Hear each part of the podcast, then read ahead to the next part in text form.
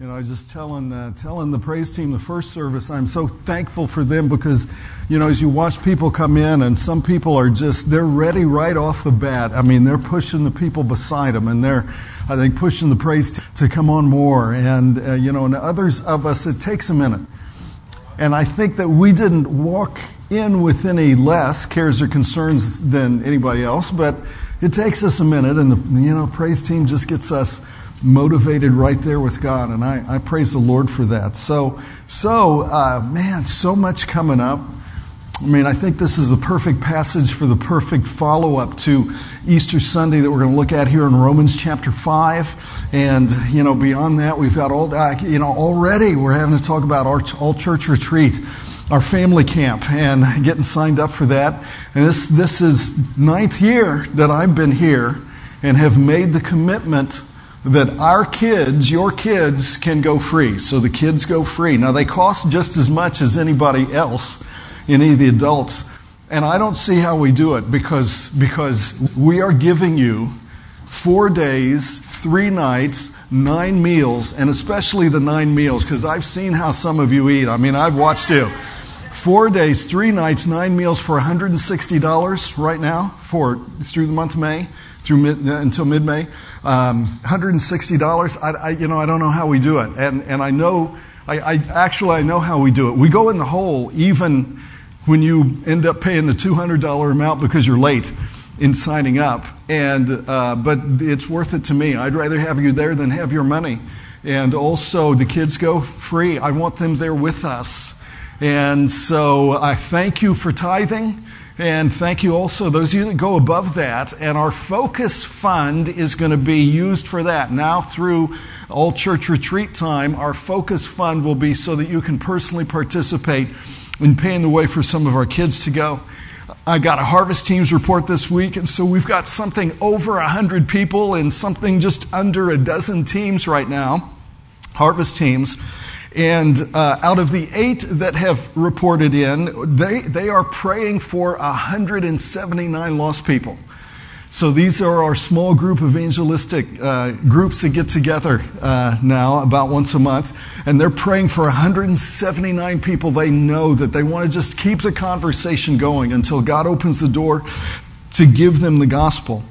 We've had three people they've prayed for have come to know Christ. I know someone gave me the report this last week that last Sunday on Easter, someone came whom they had been praying for in their harvest team and trusted Jesus last Sunday. So praise the Lord, that's what it's all about. And so uh, thank you for those. Uh, you know, go ahead and sign up, get involved in one, even if you haven't haven't haven't taken. part. I want you to turn to Romans chapter five. And you know, when you think about Colorado, you kind of think about the majesty of the Rocky Mountains and probably one of the most popular recreational sports in that state is actually mountain climbing. And a lot of mountain climbers who do that type of thing, um, they want to scale all 50 or more 14,000 foot peaks in the state of Colorado. The book of Romans is kind of like the state of Colorado in that respect. It has more mountain peaks than any other book of your Bible. It is probably the most quoted book of the Bible, and it has these majestic 14,000 foot peaks. And so now, chapter 5, which we're starting on right now, chapter 5 is like the summit county of the book of Romans. But if you're not yet feeling me like I need you to, I, then let me go ahead and give you an experiential exploration of Romans scriptural summits. Can I just show you at least three places of textual topography which I think kind of rise above all the others in magnitude of majesty and blessing. And I'm just going to list them right now because we will be examining them over the next couple of studies together as we go through truth for our end times, alternating Romans with the book of Revelation.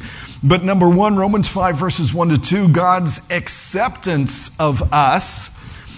Number two, Romans 5 8, God's affection for us. And number three, verses 17 to 20, God's abundance to us.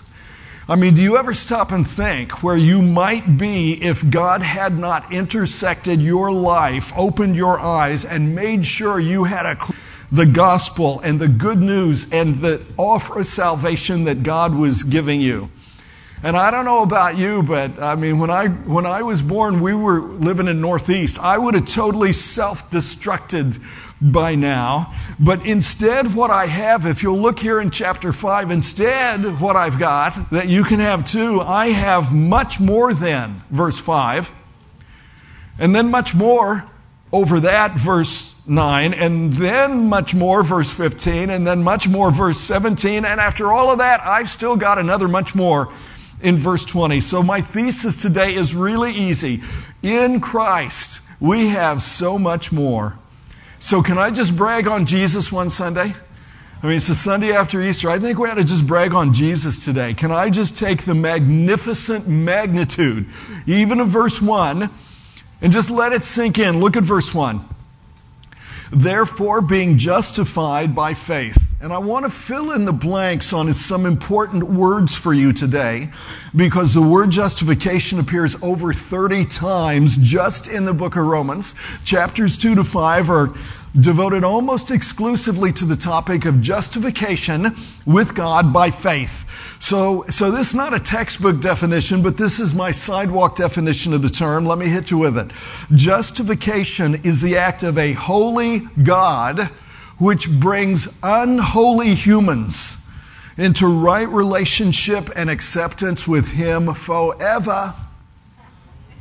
It is a legal term coming from the Greek word for righteous, and it means to pass a verdict and declare someone righteous. And this is the means whereby God is enabled to do that for us. It is by adding to or imputing to us Christ's own righteousness. And then he does this by grace through our faith in Christ's finished work on the cross. So now that leads us to ask some important questions. Because these are mountaintop truths, and the air gets very rare up here trying to scale such a spiritual summit. So, you know, first off, how can this even justly happen? How can the perfectly holy, righteous God bring wicked, sinful, rebellious people into a right relationship with Himself without violating His own holiness? And you want to know the simple and yet incomprehensible answer? It is by becoming unholy Himself. Now, I know you don't believe me, so let me read it to you. If you look at 2 Corinthians 5, there on the back of your handout sheet, 2 Corinthians 5.21. For God hath made him to be sin for us, Christ, who is also God, who knew no sin, that we might be made the righteousness of God in him. Now you may not believe that is how because maybe you can't understand how to, that, you know, that that is how, and yet this is exactly how we are told that God is able to do it. So I know that you're going to listen carefully today to God's words because they are so very important. So then second, on the other hand, this is letter B. How can an impeccable God, that means sinless and unsinnable God, condescend to save humans without being condemned himself? And the answer is by way of substitution. Because Christ's death on the cross was a substitutionary atonement. See, look, 1 John chapter 4, verse 10. Herein is love. Not that we loved God, but that he loved us and sent his son to be the propitiation for our sins. To be provided Christ's holiness, we needed imputation. For a holy God to be able to give it, he needed propitiation. And so now you, you know, some Sundays you actually learn something in church, even if you don't go to Sunday school. And, and this is kind of an important mountain peak for you to scale today because we are justified. We're brought in a right relationship with God by looking to Jesus and trusting His finished work on the cross and nothing else. So God declares you righteous solely on the merits of Christ's righteousness. But He will not force that automatically onto anybody. And so you have to believe and you have to personally receive that free grace by faith. But once you do that, then you are living the extraordinary life. So, what are you living right now? Are you living a hollow life? You living a shallow life? You living an empty life? Maybe you're living a dead life. Well, you were created by God to enjoy fellowship and companionship in serving Him for eternity. But now what have you done? Are you saved yet? I mean, I wish I could just get a t shirt. Saved yet? You know, saved yet? We are the only creatures in the universe made in the image of God, built with the capacity to worship and glorify Him by knowing Him. But that is an extraordinary life you will not live without getting saved. So let me take this first paragraph and let me show you the benefits of living an extraordinary life. Anybody want to hear this? Just give me the hippie peace sign. Just shake the hippie peace sign at me. Okay, I'll even take paralysis of consent because maybe you have not had your CBD oil yet this morning. Oh Lord. So, first off, notice if you will, the justified person, and this is number one, has peace with God. Verse one, therefore, being justified by faith, we have peace with God through our Lord Jesus Christ. Now, that's not the peace of God. I mean, the peace of God that passes all understanding is talked about in Philippians chapter 4 verse 7, and that is kind of a subjective internal sense of tranquility that God can give you when you need it. It is peace from Him, peace of God. But the extraordinary life has a peace with God, which is an external, objective reality that cannot be changed. And a person can only know peace with God through faith in Jesus Christ. And this is a mountain that is worthy of grace for this reason. If you don't have peace with God, you are at war with God. And if you are at war with God, that makes you his enemy. And you remain God's enemy. If you remain God's enemy till you die, then you go with the devil and his angels. You don't go to heaven. You say, Well, Alan, I didn't sign up for that battle, much less that army. So how is it that I'm, you know, on the wrong side? Well, Adam signed you up. And we are all born with that propensity to sin that separates us from God. But God loves us so much that this is our first point for study. God Himself has made a way for you to change sides in His war against sin and Satan. Now, you can try your own way to have a relationship with Him. You can fashion a plan that fits your personality, your lifestyle, your lusts, uh, your quirks. I mean, whatever way you decide, uh, you are still on the wrong side.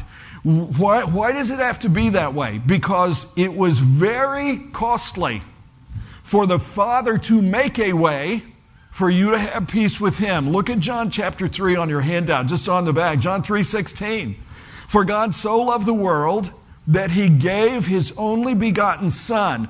That was the impossible price for the insurmountable situation that, that, that you live in now. And that price was paid so that you can now live an extraordinary life. So you cannot choose your own spirituality by con- concocting your own system of beliefs and be successful at being saved. You can't do it. And yet, the prevailing belief in our society is that all religions worship the same God. I mean, a Barna survey discovered that two out of three adults in America believe that the choice of one religious faith over another is irrelevant. Why? Because they think that all religions teach the same basic lessons. Well, there ain't no other religion out there teaching you this. None of them teach you the gospel. Yeah, but a lot of people believe if there is a heaven, all denominations are simply on different roads to get to the same destination. Well, this mountain peak in Romans kind of crushes that false idea. And some people have a hard time reconciling the fact that people who do not trust Jesus will spend a lost eternity in hell. So they come up with their own belief system, like they can make the rules like they know all of the factors involved, like they understand everything that was done and not done and why we're in the situation they're in.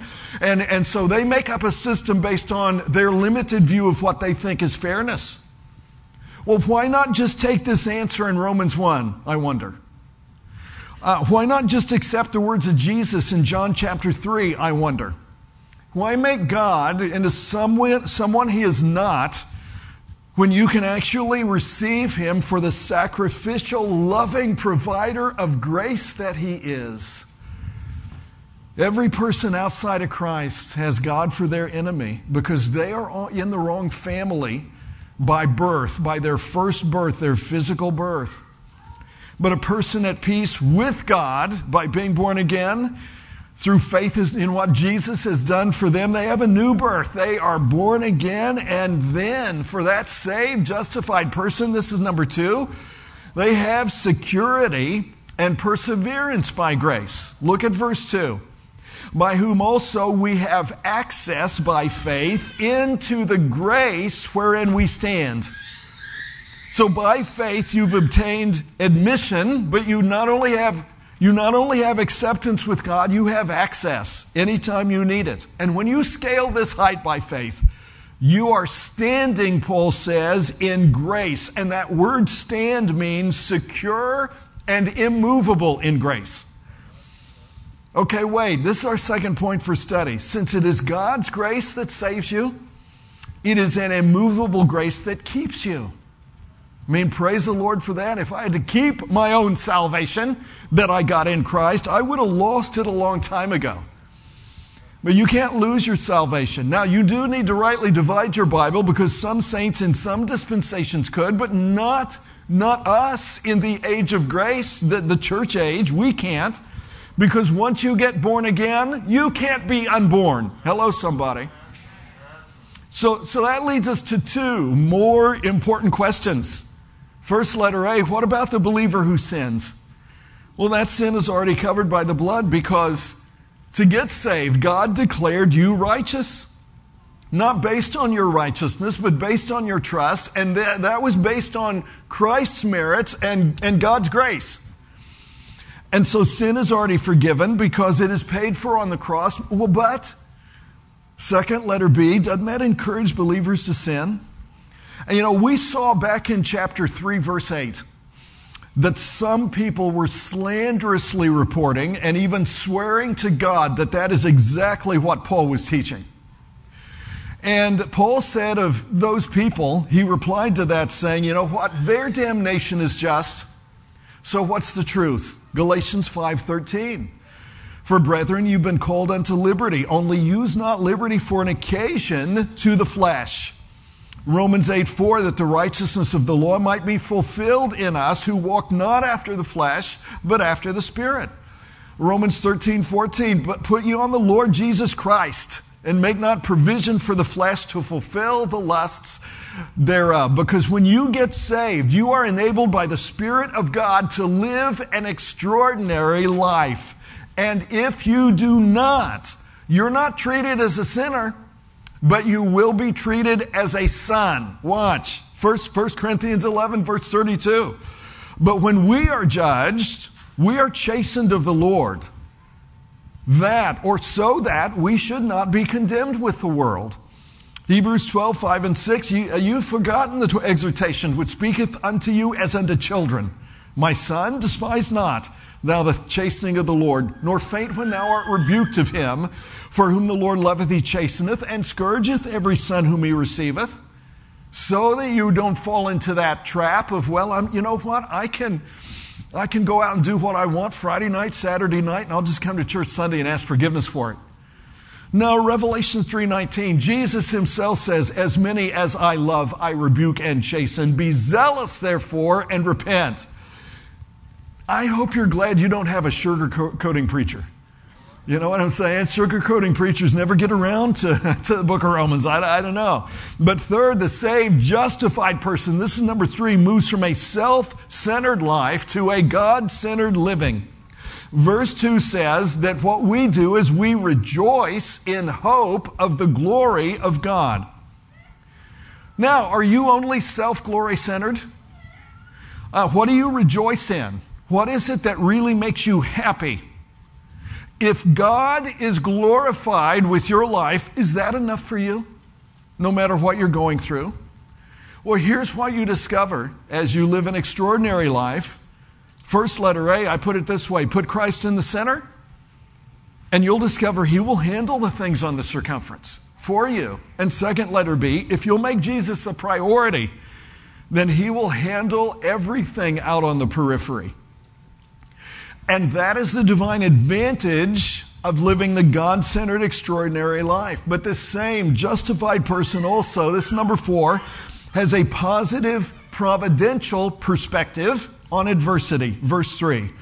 And not only so, not just rejoicing in the hope of God getting glory, but over and above that, we glory in tribulations also. Because if you're running away from tribulations, you're running away from the people that God wants you to reach. Shift your focus because God has overcome the world so that your tribulation can be responded to from a position of faith. Why? Why can that be that way? Why must we do that? Verse 3 Because we know that tribulation worketh patience, and patience experience, and experience and hope, and that's how we get that thing. And, and if you didn't get that down just now, you're going to be miserable all your life. Hope is confident expectation through trial. Experience is the trustworthiness you exemplify by passing through that tribulation. And patience shows confidence in the certainty of God's promise to you. So if there's no transformation of your character in this life, then there's no growth in your hope. So you don't need counseling. You don't need psychotherapy. Now, I didn't say stop taking your medicine, okay? You t- keep taking your medicine. But if you are a believer, here's what you need. You need to stop acting like a lost person and start living the extraordinary life God has put inside of you. How can you do that? Because in the final analysis, this is number five, you are overflowing the love of God to others. You know what? Radical love is fine. We sing of God's radical love all the time. Okay, that's good for God. But for you, the reality is you need to be overflowing that love from you. Watch verse 5 and hope maketh not ashamed because the love of God is shed abroad in our hearts by the Holy Ghost, which is given unto us. What amazing advantages. Why are we not all doing this? I mean, this, this is your course today on the inner spiritual Christian life. Because all it takes to live this extraordinary life is the assistance of an ungrieved Holy Ghost. That's what verse 5 says. But how can that ever happen? Well, because of two other peaks which you scale. First, letter A, a supernatural transfusion. Look at verse 6. For when we were yet without strength, in due time Christ died for the ungodly. For scarcely for a righteous man will one die, yet peradventure for a good man some would even dare to die, but God commendeth his love toward us in that while we were yet sinners, Christ died for us. We are transfused with Christ's own righteousness. We are transfused with the divine nature now on the inside. We are transfused by being alive by Christ's life. And this transfusion is a translation.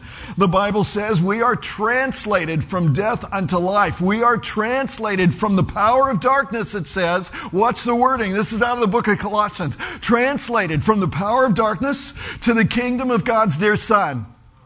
All Satan has is power. Christ has a kingdom.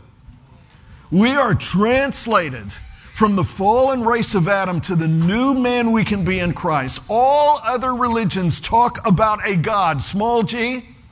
But if you'll look at Colossians 1:27, you'll find out Christianity is talking about Christ in you, the hope of glory. Can you dig it? I mean, if, if that were not mountain peak enough, then letter B, it is also supernatural transformation, verse 9. Much more than being now justified by his blood, we, we shall be saved from wrath through him. For if when we were enemies, we were reconciled to God by the death of his son, much more, being reconciled, we shall be saved by his life. And not only so, but we also joy in God through our Lord Jesus Christ, by whom we have now received the atonement, the at one-ment with God. And this is the extraordinary life because Christ himself is our life. I mean, we're not just saved from sin by the death of Jesus. That's verses 6 to 8. We are saved from our sinning by the life of Jesus, verses 9 to 11. And, and that means, and this is our third point for study, Jesus is not just the answer for your problem, sin. Jesus is the strength and sufficiency for your holiness. I mean, that is an extraordinary life uh, because the Christian life that begins with a supernatural transfusion of Christ's blood consists of and continues in a supernatural transformation of your personality. Because here's our final point for study it is the resident life of Christ, his indwelling, that gives you victory over the competing power and the compelling pull of sin. It is acknowledging his presence in prayer so that you have his power. You say, Alan, I don't know if I am experiencing what you're talking about today. Okay. And, and yet you're a Christian? Okay. Well, then are you acknowledging his presence when you need it? Are you praying and acknowledging his presence so that you have his power? Are you living in total dependence on Jesus? Do you pray every day like he taught us? Lead us not into temptation, but deliver us from evil.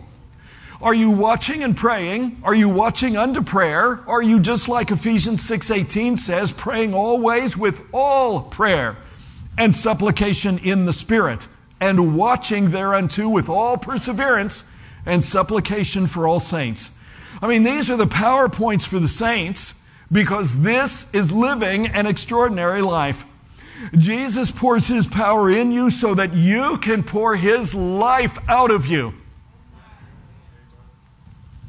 So now you no longer have to be a slave to your sins.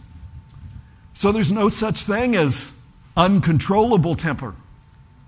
Eh, I mean, there's no such thing as inevitable addiction. Why? Because Christ is in you. And the Christ in you is able to control whenever he's yielded to. You know, for, for some of us, for some of you, your problem isn't your sin you keep falling into, your problem is your pride. Your problem is your pride that you will not yield in the moment to give Christ control. Sin is trying to control you, but Christ lives in you. Jesus is your resident boss. What does it mean having an extraordinary life? It means His righteousness has become your acceptance with God.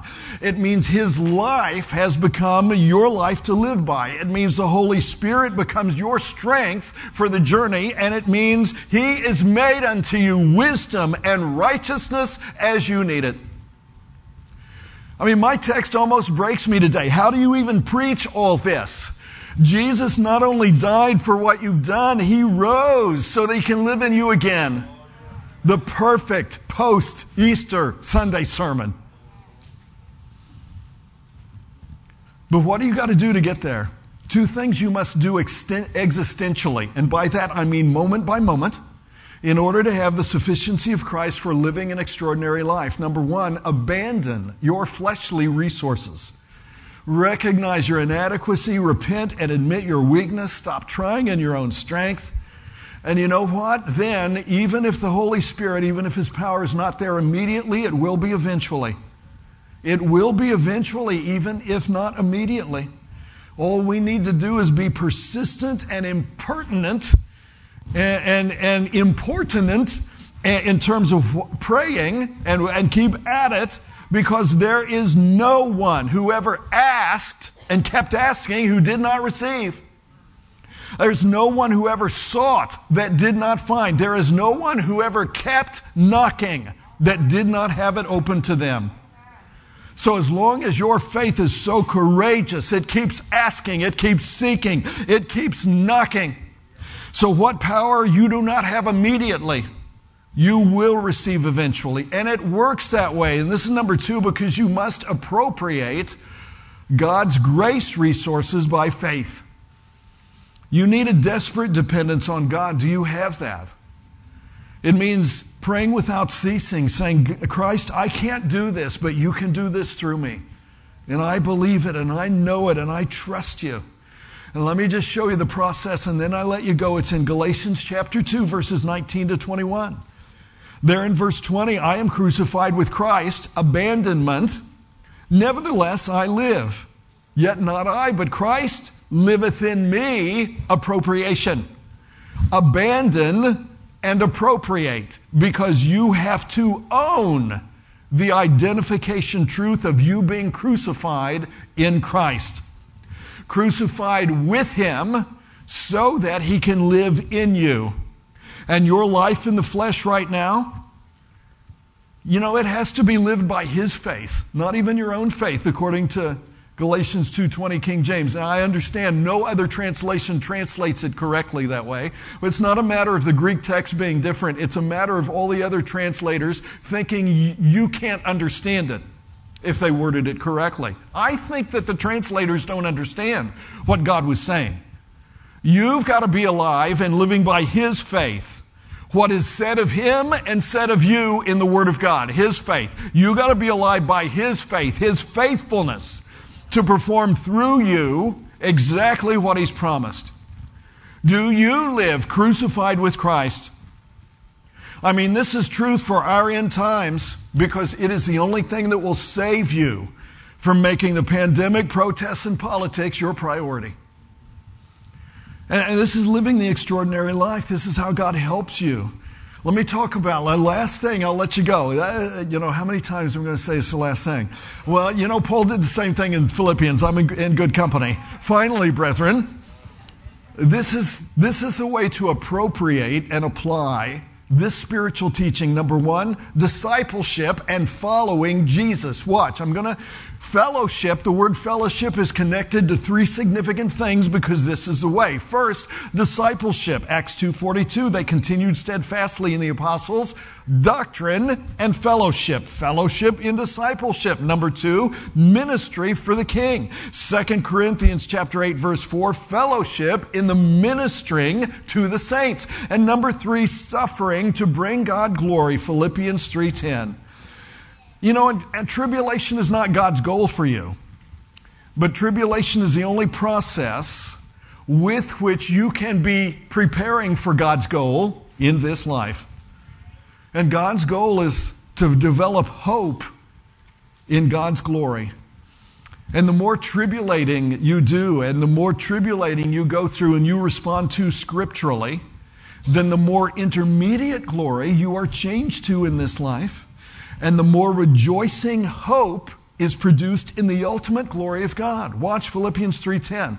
That I may know Christ and the power of his resurrection and the fellowship of his sufferings, going so far as to be made conformable unto his death.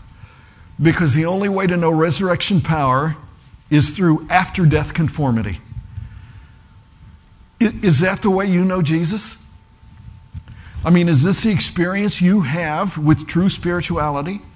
Do you know Jesus as your substitute, your Savior, your sufficiency, your sanctification, and your security? A lot of Christians live their Christian life in, in, the strength of their own flesh. I mean, it's really easy to do that and not even know it because a walk in the Spirit is necessarily such a spiritual thing. And it requires you to put down your pride and respond first to God on the inside and then let everybody see it. And in the good church I grew up in, no ever, nobody ever taught me that Christ was my life. And the essence of the Christian life is not activity for Christ, it is abiding in Christ. So I discovered the hard way, just like many of you are doing, that I cannot live the Christian life. I cannot do it unless I am in Him every head bowed, every eye closed. There's only one person who can live the Christian life, and that is Christ. Do you know him? The question you need to answer this morning is Is your faith in Jesus to save you? Is God's promise of eternal life the foundation of what you're doing? Is that faith so real that you know you've been redeemed? And are you willing to continue and be baptized and get discipled and let that faith transform your personality, your life, your eternity? All, all you have to do if you want that right now is just pray. All you have to do is exercise your own will, submit your own will to God, and just say, God, I want to be born again. I want to start becoming in Christ the person you created me to be by the gospel. I will never be ashamed of you, Jesus. Here, I give you my life. Go ahead and stand as we get ready to dismiss in prayer. But I want you to know if you, if you prayed like that, or if you want to be baptized, if you prayed and therefore you want to be baptized next time we have baptisms, or if you want to join our church from another church, or if you want to be discipled, or if you have any other need for spiritual help or assistance, then as soon as I get done praying, come here to the front, let us know, or call, text, or email us. I want to give you a copy of my book, Next Steps for New Believers.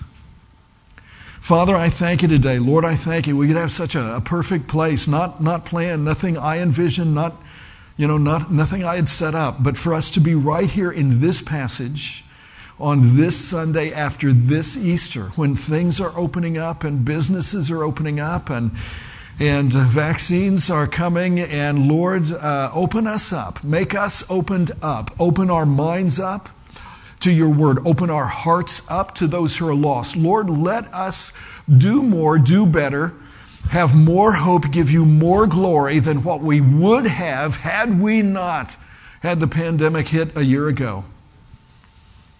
Lord, make us more in Christ. Make us, make us more Christ like. Let us show more and more of Him, more than we would have had we not gone through the pain and the predicaments and the tribulation we've been through. Lord, let's, let's at least do the devil that much damage, get that much revenge against him. We're going to take everything he's done and all the people he has taken from us. We're simply going to get more because we can do that in Christ. Yes, that makes an extraordinary church out of our extraordinary lives, but we can do that in Him. And we thank you for it in Jesus' precious name. Amen.